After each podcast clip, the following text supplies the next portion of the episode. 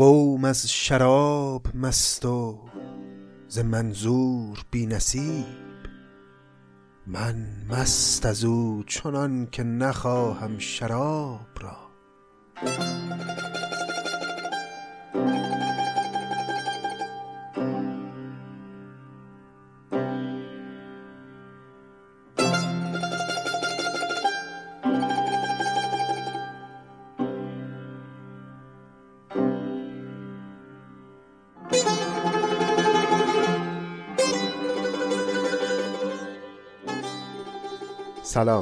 این هفتمین پادکست سعدی است. پادکستی که ما در اون قصد داریم به تدریج تمام آثار سعدی رو بخونیم و دقت کنیم در زیبایی ها و ظرافت هاش فعلا از دیوان غزلیات عاشقانه سعدی و از کتاب بوستان شروع کردیم و همینطوری پیش میریم و تا قسمت قبل هشت تا غزل از غزلهای ابتدایی دیوان غزلیات رو خوندیم. حالا دیگه بریم غزل نهم رو بخونیم که بعدش بریم به سراغ کتاب بوستان. غزل نهم رو بشنویم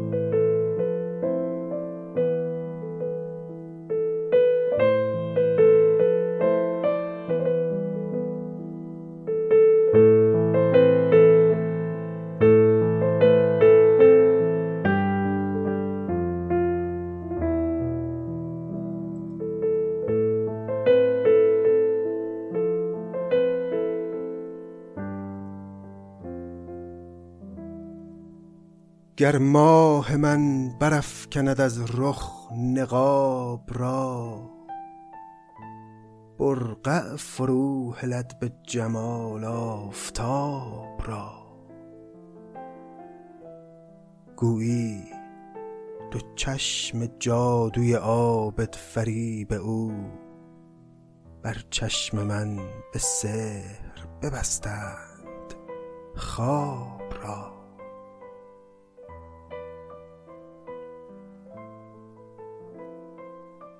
اول نظر ز دست برفتم عنان عقل وان را که عقل رفت چه داند صواب را؟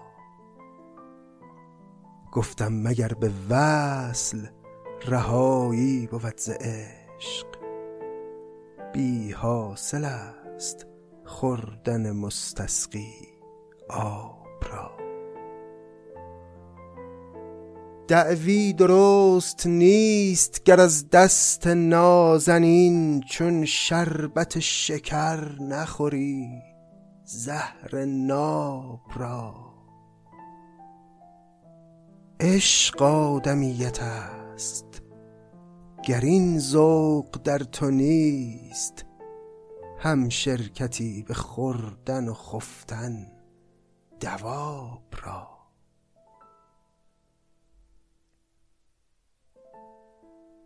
آتش بیار و خرمن آزادگان بسوز. آتش بیار و خرمن آزادگان بسوز. تا پادشه خراج نخواهد خراب را. قوم از شراب مست و ز منظور بی نصیب من مست از او چنان که نخواهم شراب را.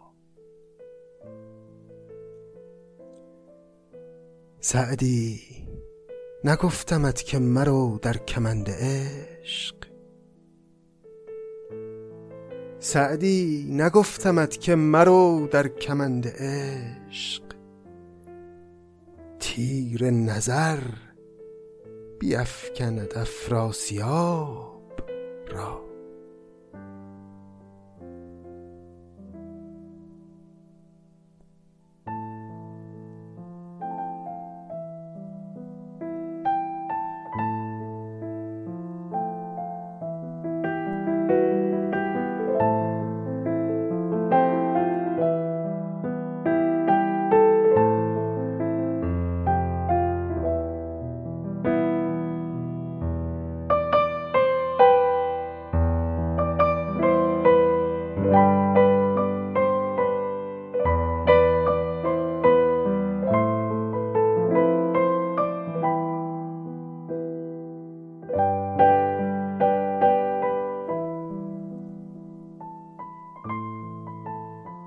گر ماه من برافکند از رخ نقاب را برقع فرو هلد به جمال آفتاب را.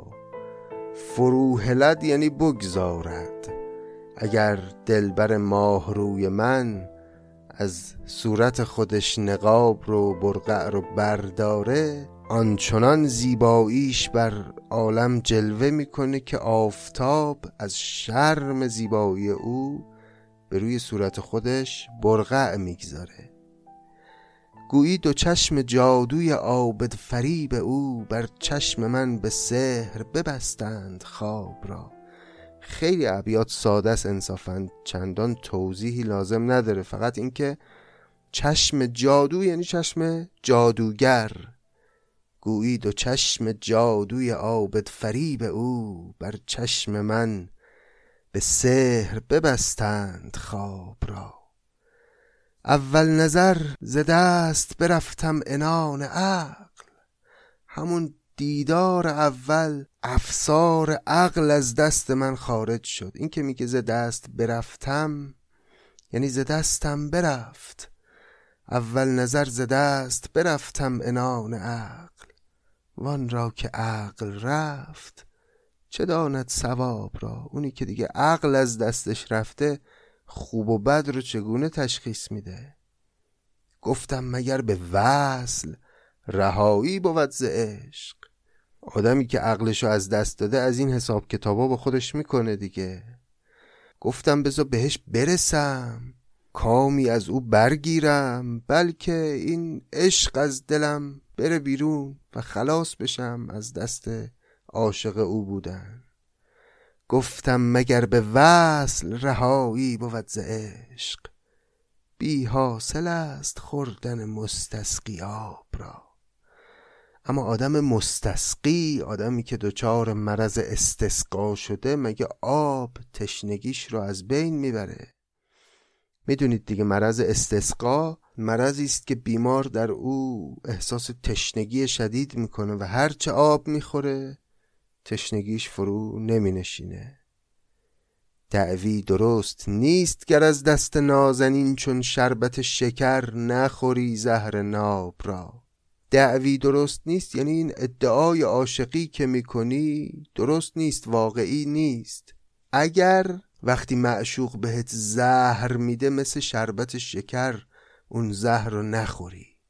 این عقیده سعدیه که در همه غزلهای عاشقانش بر اون تأکید داره که بدترین جنایت ها رو هم اگر معشوق بر سر عاشق اوورد عاشق باید لذت ببره از اون جنایتی که به سرش میاد. بارها و بارها در غزلهای سعدی این مضمون به شکلهای مختلف و متنوعی تکرار میشه و البته جذابیت شعر سعدی هم همینه دیگه که اون مرد خردمند عاقلی که در بوستان که با هم می‌خونیم می‌بینیم دیگه چقدر خردگراست این سعدی چقدر اهل حساب و کتاب. وقتی می‌رسه به عالم عاشقی اینجور می‌زنه زیر میز عقل و اینطور حرفایی می‌زنه که با هیچ خردی جور در نمیاد. دعوی درست نیست گر از دست نازنین چون شربت شکر نخوری زهر ناب را. عشق آدمیت است گر این ذوق در تو نیست هم شرکتی به خوردن و خفتن دواب را. دواب جمع کلمه دابس به معنی چهار پا یعنی سطوران چهار پایان اگه ذوق عاشقی در تو نیست آدم نیستی. یکی هستی از خیل سطوران و چهار پایان که در زندگی جز خوردن و خفتن نمی‌شناسن. عشق آدمیت است. گر این ذوق در تو نیست هم شرکتی به خوردن و خفتن دواب را. آتش بیار و خرمن آزادگان بسوز تا پادشه خراج نخواهد خراب را.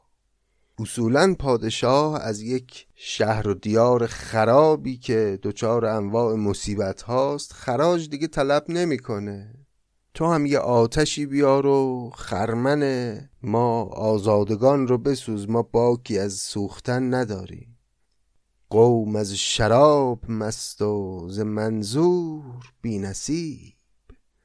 من مست از او چنان که نخواهم شراب را. عجب بیت رندانه است قوم از شراب مست و ز منظور بی نصیب. من مست از او چنان که نخواهم شراب را. قشنگ تصویر یک مهمانی یک جمعی که دور هم جمع شدن و شراب می نوشن و سعدی زیرک هم در بین اونهاست و حواسش جایی که حواس هیچ کس نیست. میشه این تصویر رو کاملا دید در این بیت. سعدی نگفتمت که مرو در کمند عشق تیر نظر بیفکند افراسیاب را. یعنی اون تیر عاشقانه ای که از نگاه یک زیباروی از یک چشم زیبایی به قلب آدمی اصابت می‌کنه و آدم رو میندازه. افراسیاب هم باشی اگر تیر نظر بهت بخوره افتادی. غزل خیلی ساده ای بود و غیر از یکی دو تا کلمه نکته خاصی نداشت اما انصافا غزل لطیفی بود.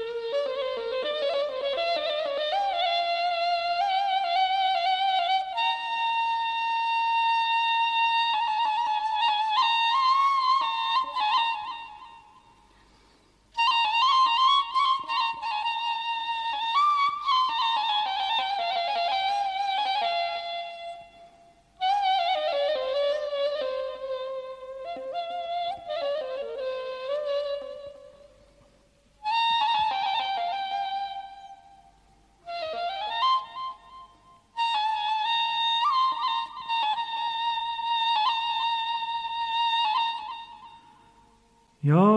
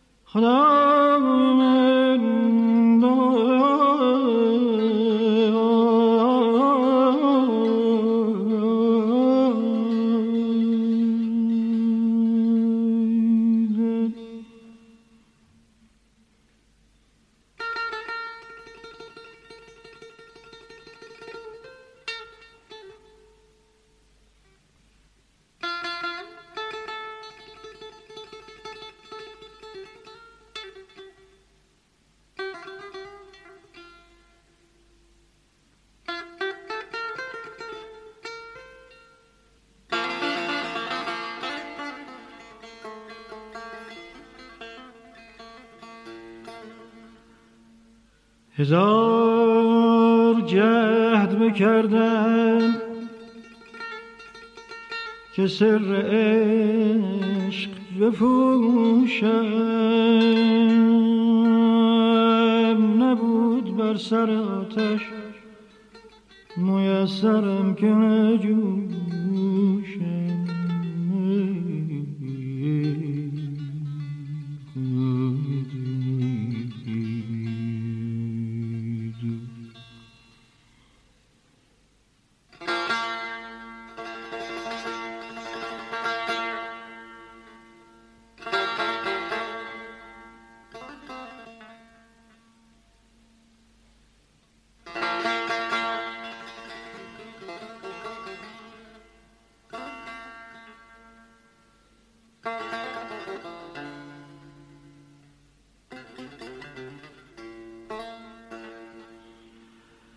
هزار جهد بکردم که سر عشق بپوشم.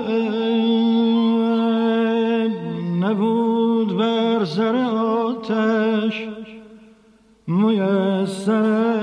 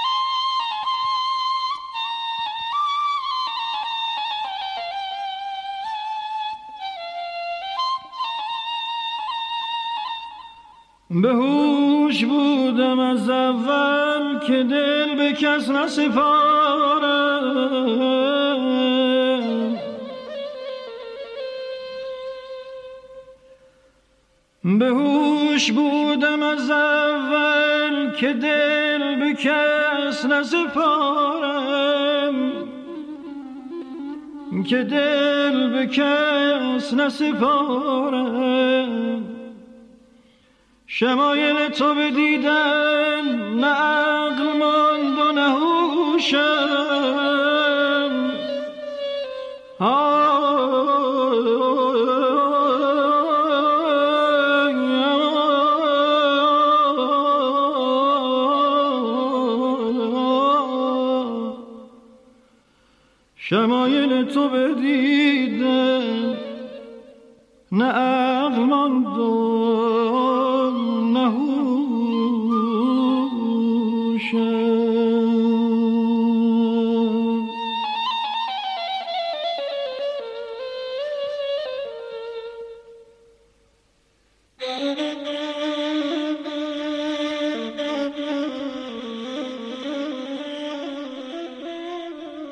اگر خاطر مبارکتون باشه در قسمت قبل نخستین حکایت از باب اول بوستان رو با هم شروع کردیم اما به پایانش نرسیدیم. حکایت از این قرار بود که یه مردی بسیار دانشمند و خردمند و سخنور از راه دریای عمان اومد و وارد شد به یک شهر ساحلی که اون شهر پادشاهی داشت خیلی عادل و مردم دوست. مردی که وارد شهر شده بود اگرچه آدم دانایی بود اما از مال دنیا هیچی نداشت و داراییهاش رو ظاهرا از دست داده بود و جامعه های کهنه به تن داشت و فقیر بود و اوضاع روبراهی نداشت.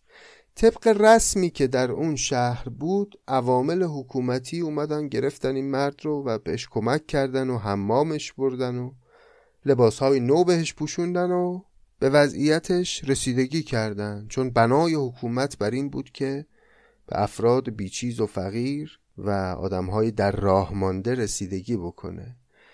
این مردم که اوضاع احوالش خوب شده بود یه روز رفت به دربار پادشاه. وقتی مثلا پادشاه بار عام داده بود رفت به ایوان شاهنشاهی و یک سخنرانی قرا و تأثیر گذار کرد در حضور شاه و بنا کرد از او تعریف کردن که چقدر تو مملکت رو خوب اداره می‌کنی و من هیچ مظلوم و هیچ دلازرده ای در این دیار ندیدم و هیچ افتخاری برای پادشاه از این بالاتر نیست که مردمانش در امان باشند و از این حرفا. پادشاه که خیلی خوشش اومد از قدرت سخنوری این مرد و از حرفایی که زد او رو فرا خوند و اوورد پیش خودش و از سرگذشتش پرسید پرسید که اسمت چیه پدر مادرت کیان نسبت کیه؟ و کمی با اون که سخن گفتید که نه این مرد عجب مرد دانشمندیه چقدر مرد فهیم و جهان دیده ایه و این شد که کم کم او رو به خودش نزدیک کرد و این مرد مسافر شد از نزدیکان پادشاه. پادشاه دلش می‌خواست که این مرد رو بکنه وزیر خودش. اما خب می‌دونست که در این مسائل خیلی نباید عجله کرد. این شد که یه مدت خیلی طولانی این مرد مسافر رو امتحان کرد و تحت نظرش داشت و وقتی که دید واقعا هیچ ایرادی نمیشه از او گرفت و وقتی که احساس کرد این مرد از همه اطرافیانش آدم داناتر و خردمندتر و تواناتریه. دیگه حجت برش تمام شد و او رو نشوند بر مسند وزارت و در واقع او رو بر جایگاه دومین شخص مملکت قرار داد. طوری که وزیر قبلی شاه باید از این مرد دستور می گرفت و زیر دست این مرد در واقع کار می‌کرد. خب ما تا اینجای حکایت رو در قسمت قبل خوندیم. حالا برای اینکه ابیات هم یادآوری بشه من یک بار دیگه حکایت رو از ابتدا می‌خونم تا ببینیم که آیا این انتصابی که شاه انجام داد عاقبت خوشی خواهد داشت یا نه. ز دریای عمان برآمد کسی سفر کرده هامون و دریا بسی. عرب دیده و ترک و تاجیک و روم ز هر جنس در نفس پاکش علوم. جهان گشته و دانش اندوخته سفر کرده و صحبت آموخته. به هیکل قوی چون تناور درخت ولیکن فرو مانده بی برگ سخت. دو صد رقعه بالای هم دوخته ز حراق و او در میان سوخته. به شهری در آمد ز دریا کنار بزرگی در آن ناحیت شهریار که طبعی نکونامی اندیش داشت. سر عجز در پای درویش داشت. بشستند خدمتگزاران شاه سر و تن به حمامش از گرد راه. چو بر آستان ملک سر نهاد نیایش کنان دست بر بر نهاد. در آمد به ایوان شاهنشهی که بختت جوان باد و دولت رهی. نرفتم در این مملکت منزلی که آسیب آزرده دیدم دلی. ندیدم کسی سرگران از شراب مگر هم خرابات دیدم خراب. ملک را همین ملک پیرای بس که راضی نگردد به آزار کس. سخن گفت و دامان گوهر فشاند به نطقی که شه آستین برفشاند. پسند آمدش حسن گفتار مرد به نزد خودش خواند و اکرام کرد. زرش داد و گوهر به شکر قدوم بپرسیدش از گوهر و زاد بوم. بگفتان چه پرسیدش از سرگذشت به قربت ز دیگر کسان برگذشت. ملک با دل خیش با گفتگو که دست وزارت سپارت بدو ولیکن به تدریج تا انجمن به سستی نخندند بر رای من. به عقلش بباید نخست آزمود به قدر هنر پایگاهش فزود.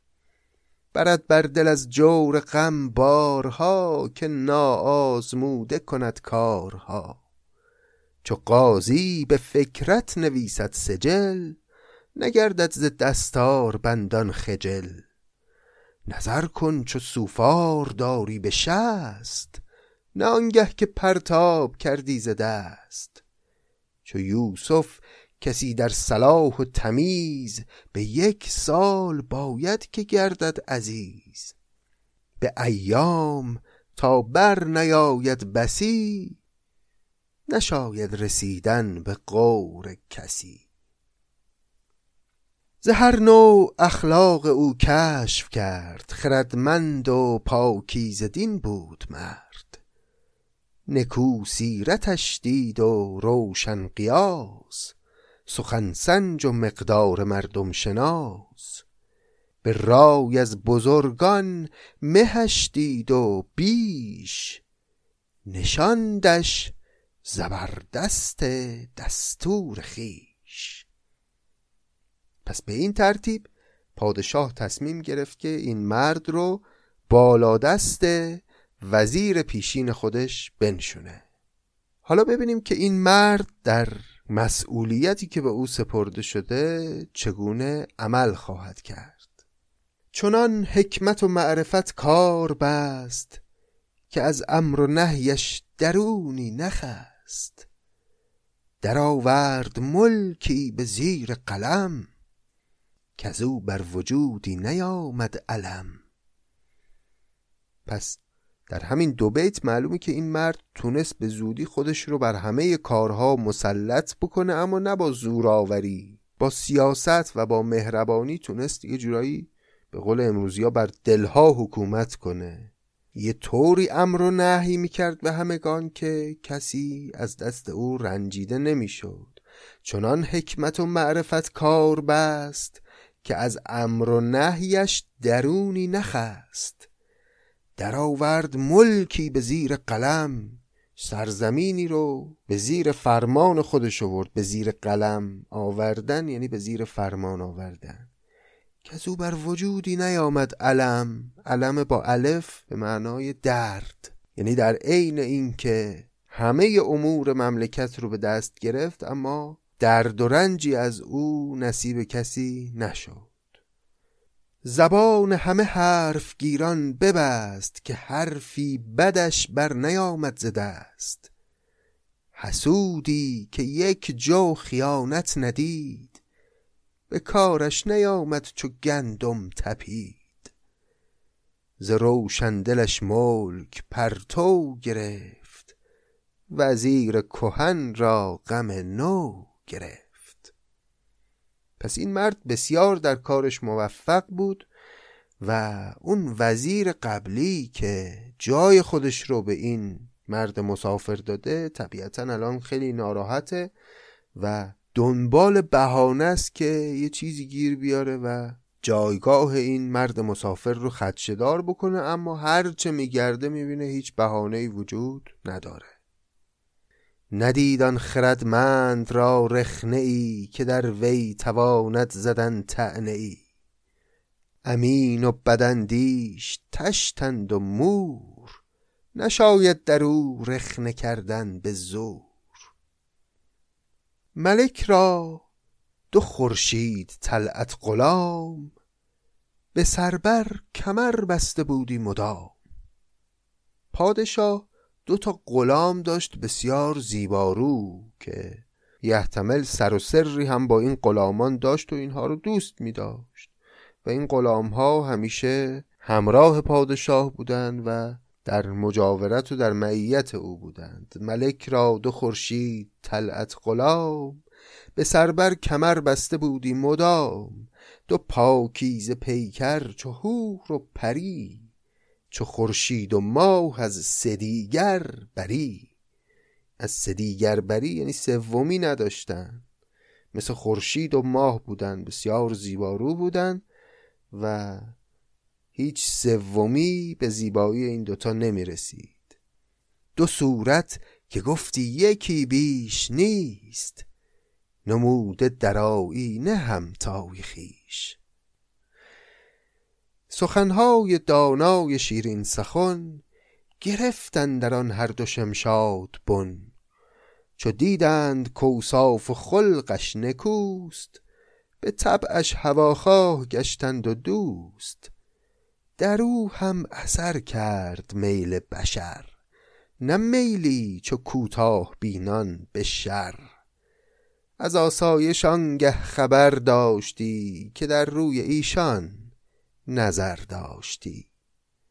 پس چه اتفاقی افتاد؟ این دوتا غلام خوشروی پادشاه از این آقای وزیر خیلی خوششون اومد و انقدر او شیرین سخنی می‌کرد و حرفای حکیمانه و نغز می‌زد که این دوتا به نوعی مرید این آقای وزیر شدند چو دیدند کوساف و خلقش نکوست به طبعش هواخواه گشتند و دوست و محبتی که اینها به وزیر داشتند کم کم در وزیر هم اثر کرد در او هم اثر کرد میل بشر. بعد بلافاصله سعدی میگه نه میلی چو کوتاه بینان به شر. یعنی این میل از جنس میل آدمهای کوتاه بین که شری درش هست نبود. یعنی یک میل شهوت آلودی نبود یه میل انسانی بود محبتی که بین دو انسان رخ میده. می‌دونم که الان خیلی ها شاید براشون سوال پیش بیاد که خب ارتباط این غلامان با اون شاه از چه نوع ارتباطاتی است؟ آیا مثلا ارتباط همجنس گرایانه است؟ ارتباطی است آغشته به مسائل جنسی یا مثلا محبتی که بین وزیر و اینها پیش اومده همچنین از چه جنس رابطه است؟ اجازه بدید که الان سر این بحث رو باز نکنیم که ممکنه بحث بسیار طولانی باشه. بالاخره پشت سر سعدی هم حرف زیاده در اینجور مسائل و خیلی ها گفتن که سعدی تمایلات همجنس گرایانه داشته و اونجاهایی که حرف از شاهد و غلام و اینها زده همه به این معناست.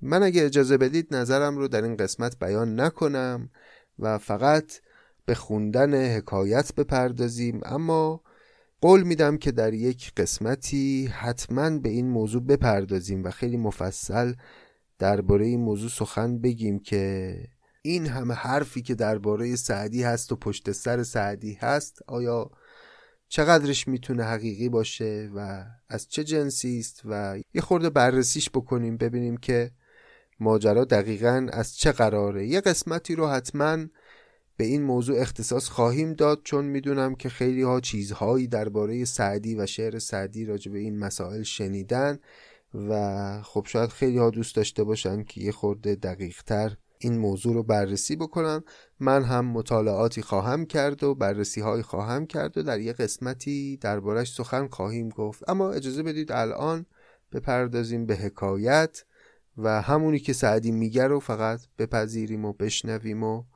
قضاوت دیگری هم نکنیم خلاصه در او هم اثر کرد میل بشر نه میلی چو کوتاه بینان به شر.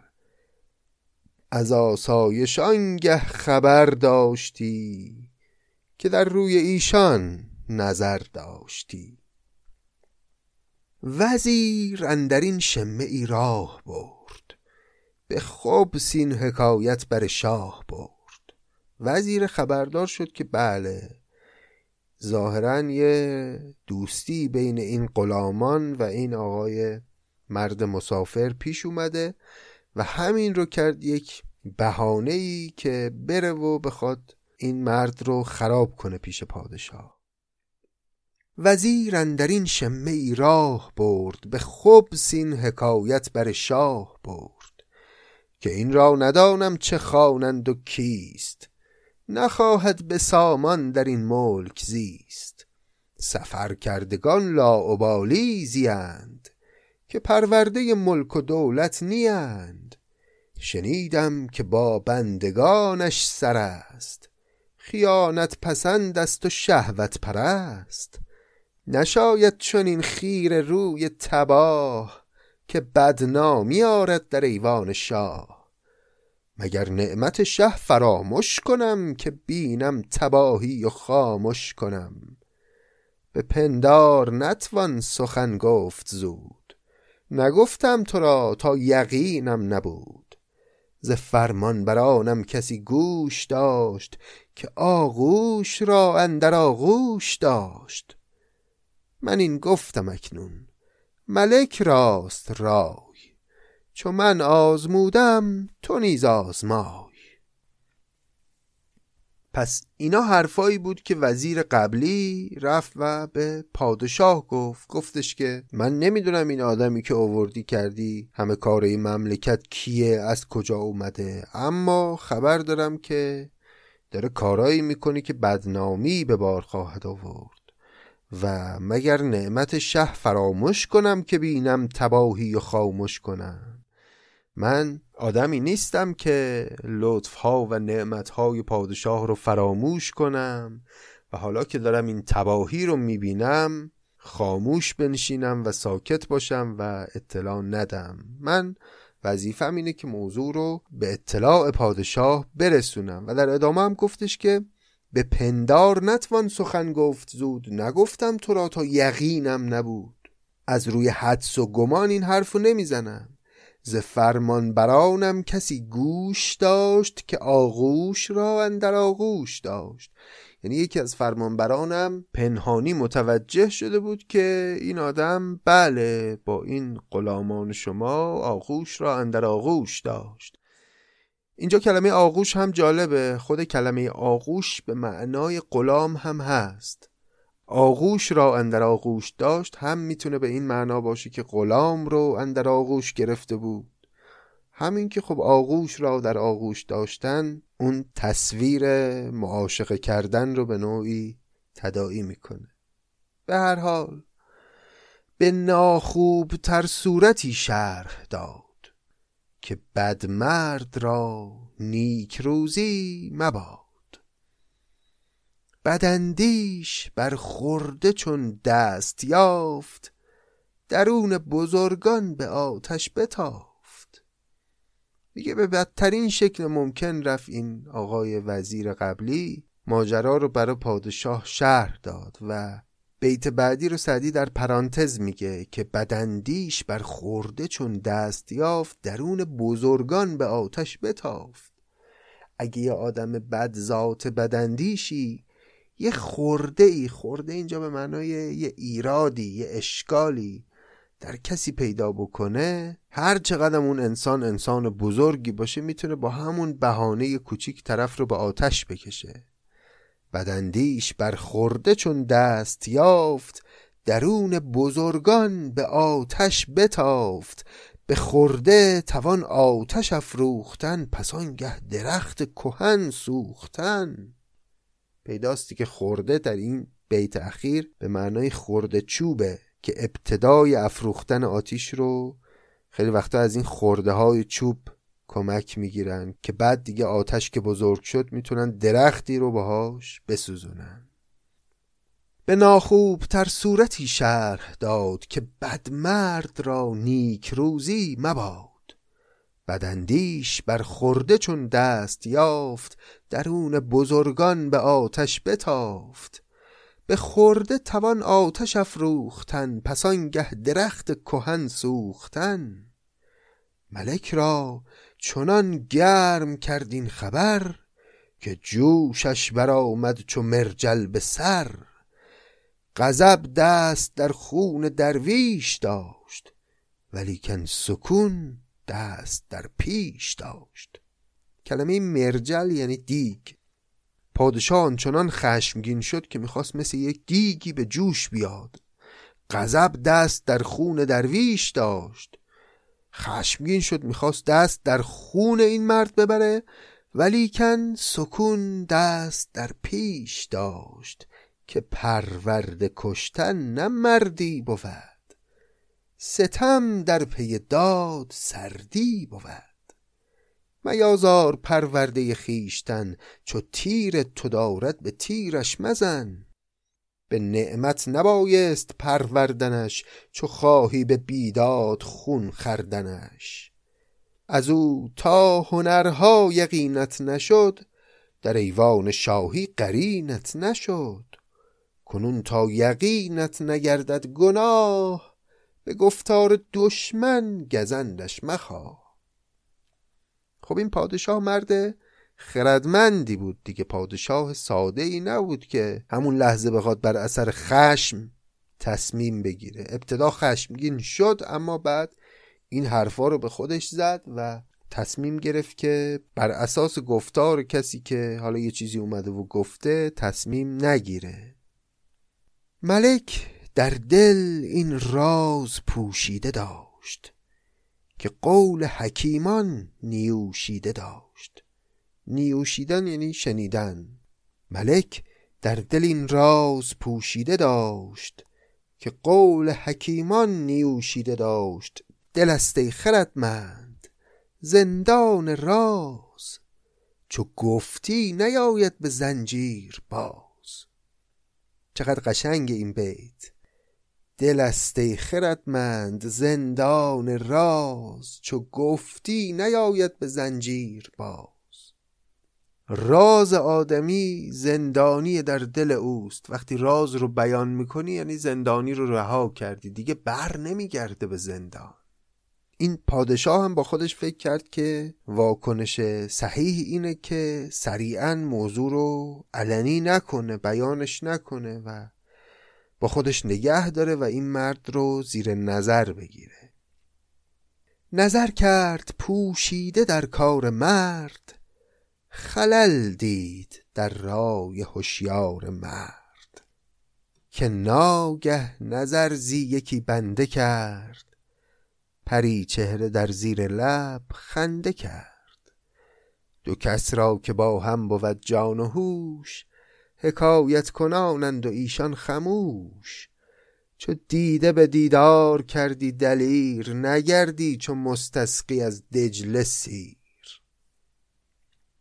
پس پادشاه پنهانی این مرد رو زیر نظر داشت و در نهایت یه روزی تونست مچشو بگیره دید که بله داره یواشکی به یکی از این غلامان نگاه می‌کنه و وقتی این دوتا نگاهشون به هم گره خورد پری چهره در زیر لب خنده کرد و مشخص شد که واقعا گویا سر و سری بین این دو نفر هست.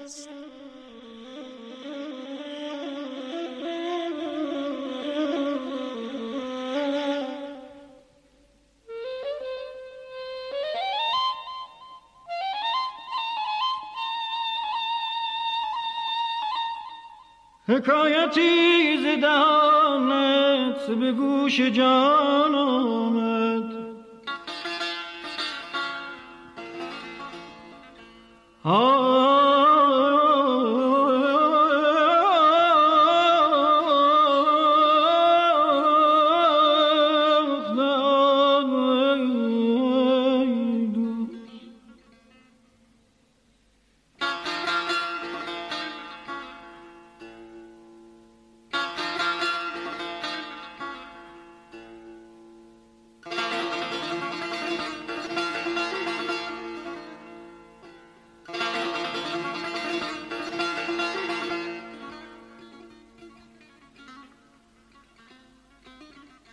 حکایتی ز دهانت به گوش جان آمد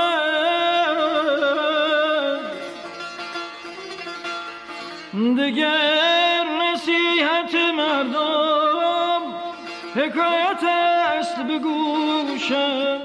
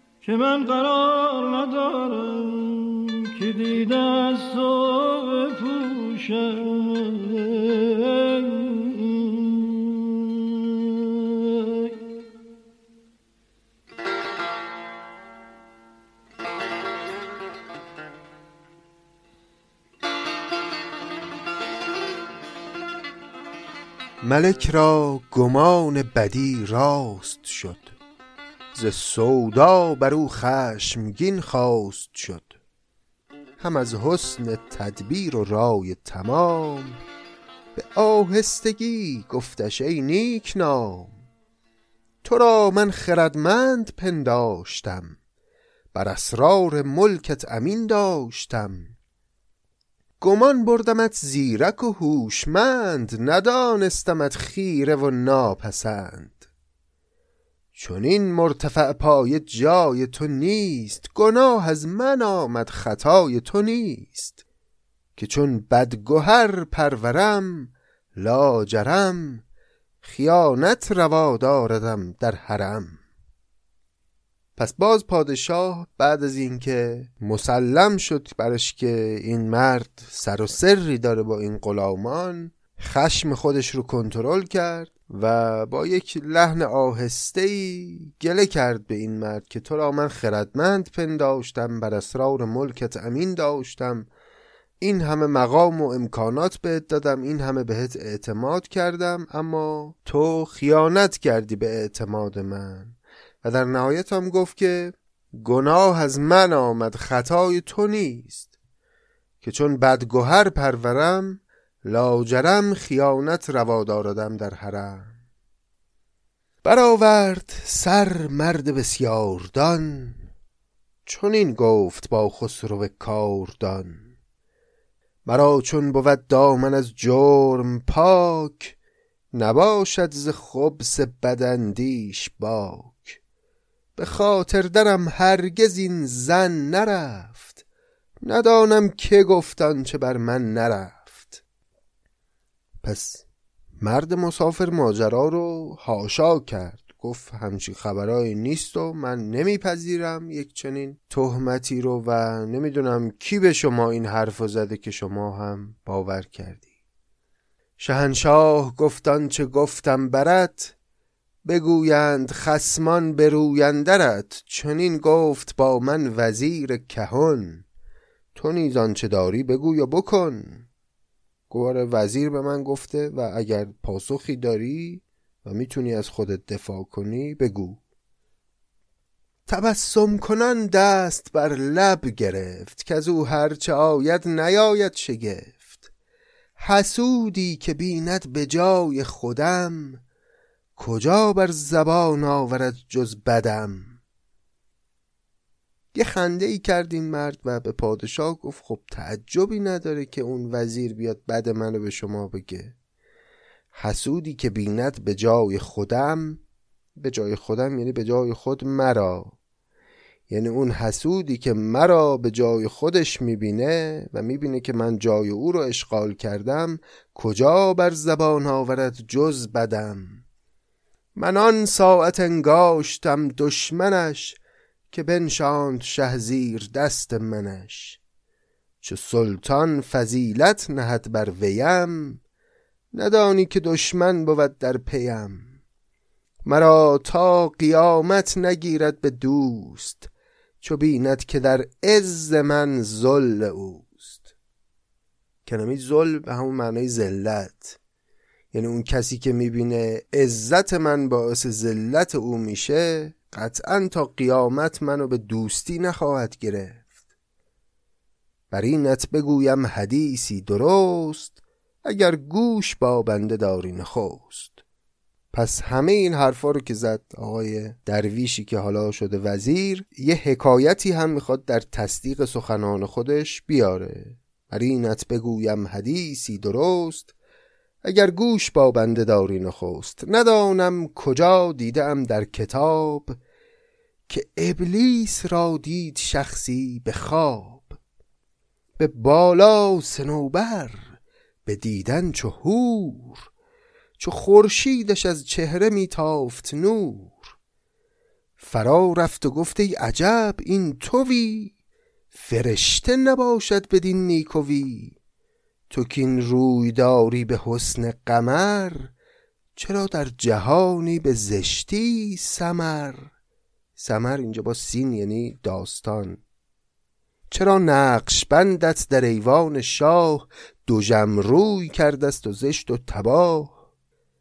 پس تا اینجا قصه اینه که یه نفری ابلیس رو شیطان رو به خواب دید و دید چقدر خوشگله چه قد و بالایی داره.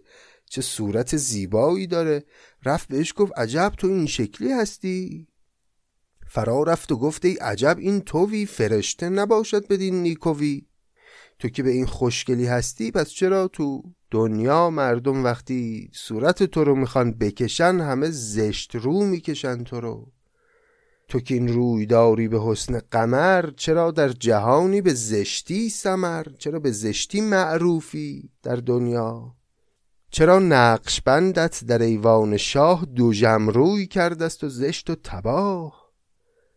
شنیدین سخن بخت برگشت دیو به زاری برآورد بانگ و غریو که ای نیک بختی نه شکل من است ولیکن قلم در کف دشمن است. برانداختم بیخشان از بهشت کنونم به کین می نگارند زشت. پس شیطان این گونه جواب داد که من زشت رو نیستم ولی اون کسی که قلم در دست اوست و می‌خواد منو بنگاره او خب دشمن منه.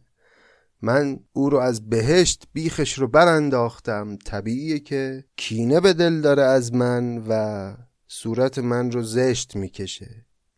این حکایت کوتاه رو آقای وزیر مطرح کرد و برای پادشاه تعریف کرد به عنوان یک تمثیل که بله اگر کسی ضرری بهش رسیده از موفقیت من طبیعیه که میاد بد من رو میگه و من رو زشت مینگاره در نظر پادشاه. مرا همچنین نام نیک است. لیک ز علت نگوید بداندیش نیک.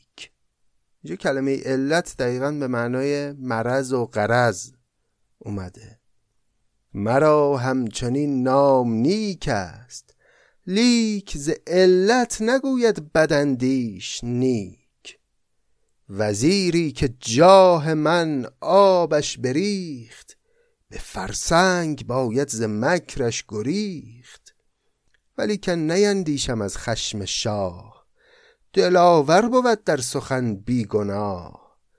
اگر محتسب گردد آن را غم است که سنگ ترازوی بارش کم است. چو حرفم براید درست از قلم مرا از همه حرف گیران چه غم؟ با این همه من از پادشاه ترسی ندارم به دلیل اینکه بیگناهم. اگر محتسب گردد آن را غم است که سنگ ترازوی بارش کم است. محتسب در حکومت های قدیم شخصی بوده که وظیفه نظارت بر حسن انجام احکام شرعی رو داشته. خیلی وقتا مثلا افراد مست رو می‌گرفته و حد می‌زده به فرض. اما یکی از وظایفش هم این بوده که مراقب باشه کسی کم فروشی نکنه یا مثلا گران فروشی نکنه. اینجا همون وزیر به پادشاه میگه اگر محتسب گردد یعنی اگه محتسب بیاد و در بازار بگرده آن را غم است که سنگ ترازوی بارش کم است. اون کسی نگران میشه که یه ریگی به کفششه. سنگ ترازوش مثلا درست نیست و کم فروشی می‌کنه به مردم. و من در سخن دلاورم. دلاور بود در سخن بیگناه. همین یه مصرع انصافا چقدر درخشانه میشه به خط خوش نوشتش دلاور بود در سخن بیگناه. ملک در سخن گفتنش خیره ماند. سر دست فرماندهی برفشاند که مجرم به زرق و زبان ز جرمی که دارد نگردد بری. ز خسمت همانا که نشنیدم نه آخر به چشم خودم دیدم که از این زمره خلق در بارگاه نمی باشد جز در اینان نگاه. پادشاه دیگه به اینجا که رسید دستش رو کرد. گفتش که مرد حسابی با این زبون ریختنا و زبان آوری کردنها گناهی که کردی پاک نمیشه که مجرم به زرق و زبان آوری ز جرمی که دارد نگردد بری. موضوع این نیست که من از دیگران درباره تو این رو شنیدم. خودم به چشم خودم هم دیدم که از همه افرادی که در مثلا دربار جمع میشن تو فقط به این غلامان نظر داری و نگاهشون می‌کنی. که از این زمره خلق در بارگاه نمی باشدت جز در اینان نگاه. بخندید مرد سخنگوی و گفت حق است این سخن. حق نشاید نهفت. در این نکته ای هست اگر بشنوی که حکمت روان باد و دولت قوی نبینی که درویش بی دستگاه به حسرت کند در توانگر نگاه. مرا دستگاه جوانی برفت به لهو و لعب زندگانی برفت ز دیدار اینان ندارم شکیب که سرمایه داران حسنند و زیب. مرا همچنین چهره گلفام بود. بلورینم از خوبی اندام بود. در این غایتم رشت باید کفن که مویم چو پنبست و دوکم بدن. مرا همچنین جعد شبرنگ بود. قبا در بر از فربهی تنگ بود. دو رسته درم در دهن داشت جای. چو دیواری از خشت سیمین به پای. کنونم نگه کن به وقت سخن بیافتاده یک یک چو سور کهن. در اینان به حسرت چرا ننگرم که عمر تلف کرده یاد آورم. برفت از من آن روزهای عزیز به پایان رسد ناگه این روز نیز.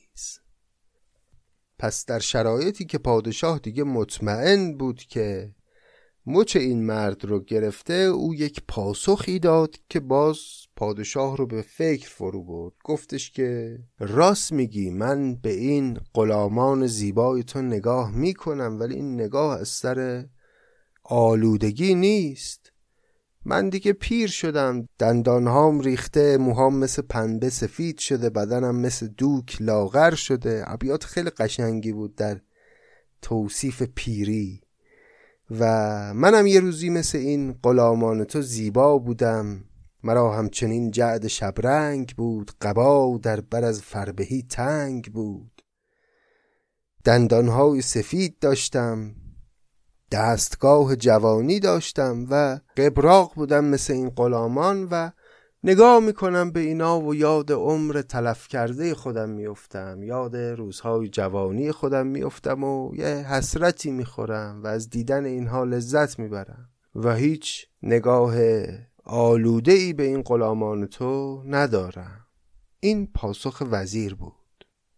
چو دانشور این در معنی بسفت بگفتین که از این به محال است گفت در ارکان دولت نگه کرد شاه که از این خوبتر لفظ و معنی مخواه کسی را نظر سوی شاهد رواست که داند بدین شاهدی عذر خواست. کلمه شاهد به معنای زیباروست. کسی را نظر سوی شاهد رواست یعنی اون کسی رواست که نظر کنه به زیبارویان که داند بدین شاهدی عذر خواست که می‌تونه به این زیبایی عذر کاری که کرده رو بخواد. یعنی به این زیبایی که این مرد عذر کار خودش رو بیان کرد اگر کسی بتونه عذر کار خودش رو بیان بکنه حقشه که به زیبارویان هم نگاه کنه. کسی را نظر سوی شاهد رواست که داند بدین شاهدی عذر خواست. فعل داند هم به معنای تواند. به عقل نه آهستگی کردمی به گفتار خسمش بیازردمی. اینا همه افکار پادشاه دیگه. پادشاه پشیمان شد از اون واکنشی که داشته و با خودش داره میگه اگر عقلم باعث نمی‌شد که آهسته با این مرد سخن بگم چه بسا که بدون فکر او رو مجازات می‌کردم و پشیمانی به بار میومد به عقلر نه آهستگی کردمی به گفتار خسمش بیازردمی. چه بسا که به خاطر حرفی که دشمنش به من زده او رو مجازات می‌کردم و بعد پشیمان می‌شدم. به تندی سبک دست بردن به تیغ به دندان برد پشت دست دریق ز صاحب قرض تا سخن نشنوی اینجا تا به معنی این که مواظب باش تا هوشیار باش تا. ز صاحب غرض تا سخن نشنوی که گر کار بندی پشیمان شوی. نکونام را جاه و تشریف و مال بیفزود و بدگوی را گوشمال.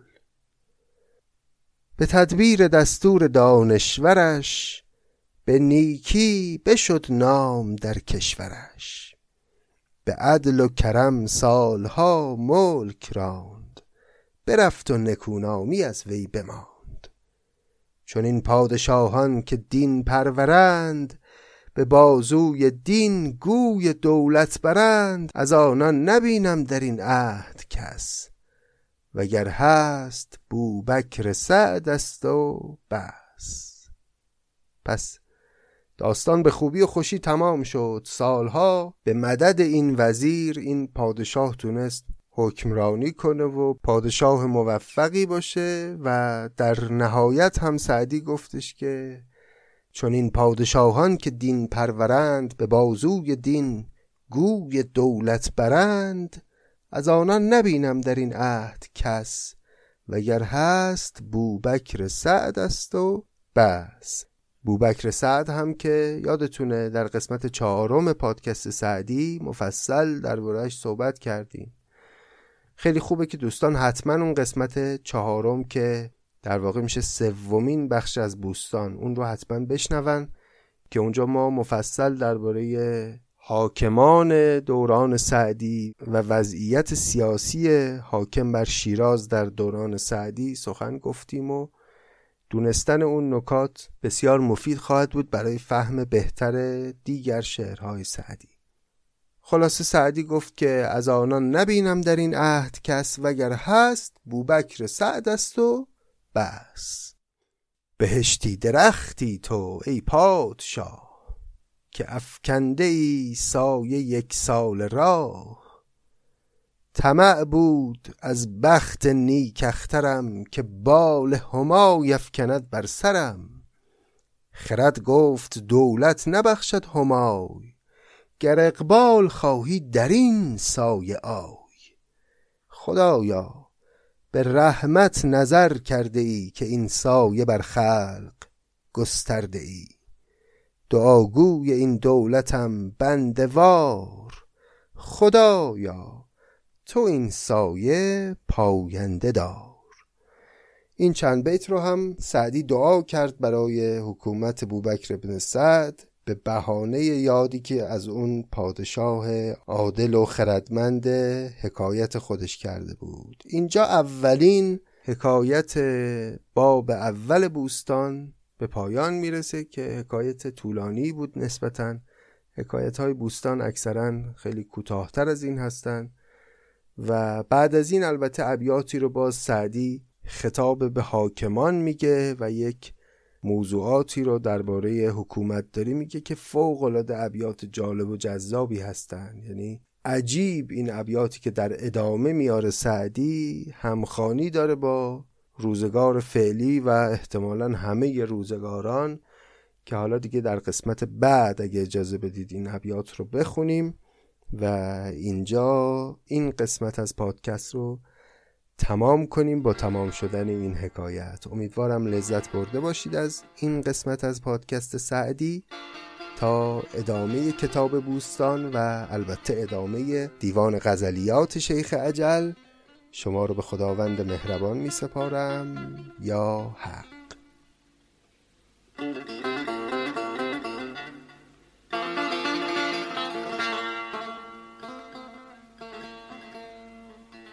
مگر تو روی بپوشی و فتنه باز نشانی که من قرار ندارم که دیده است و بپوشم؟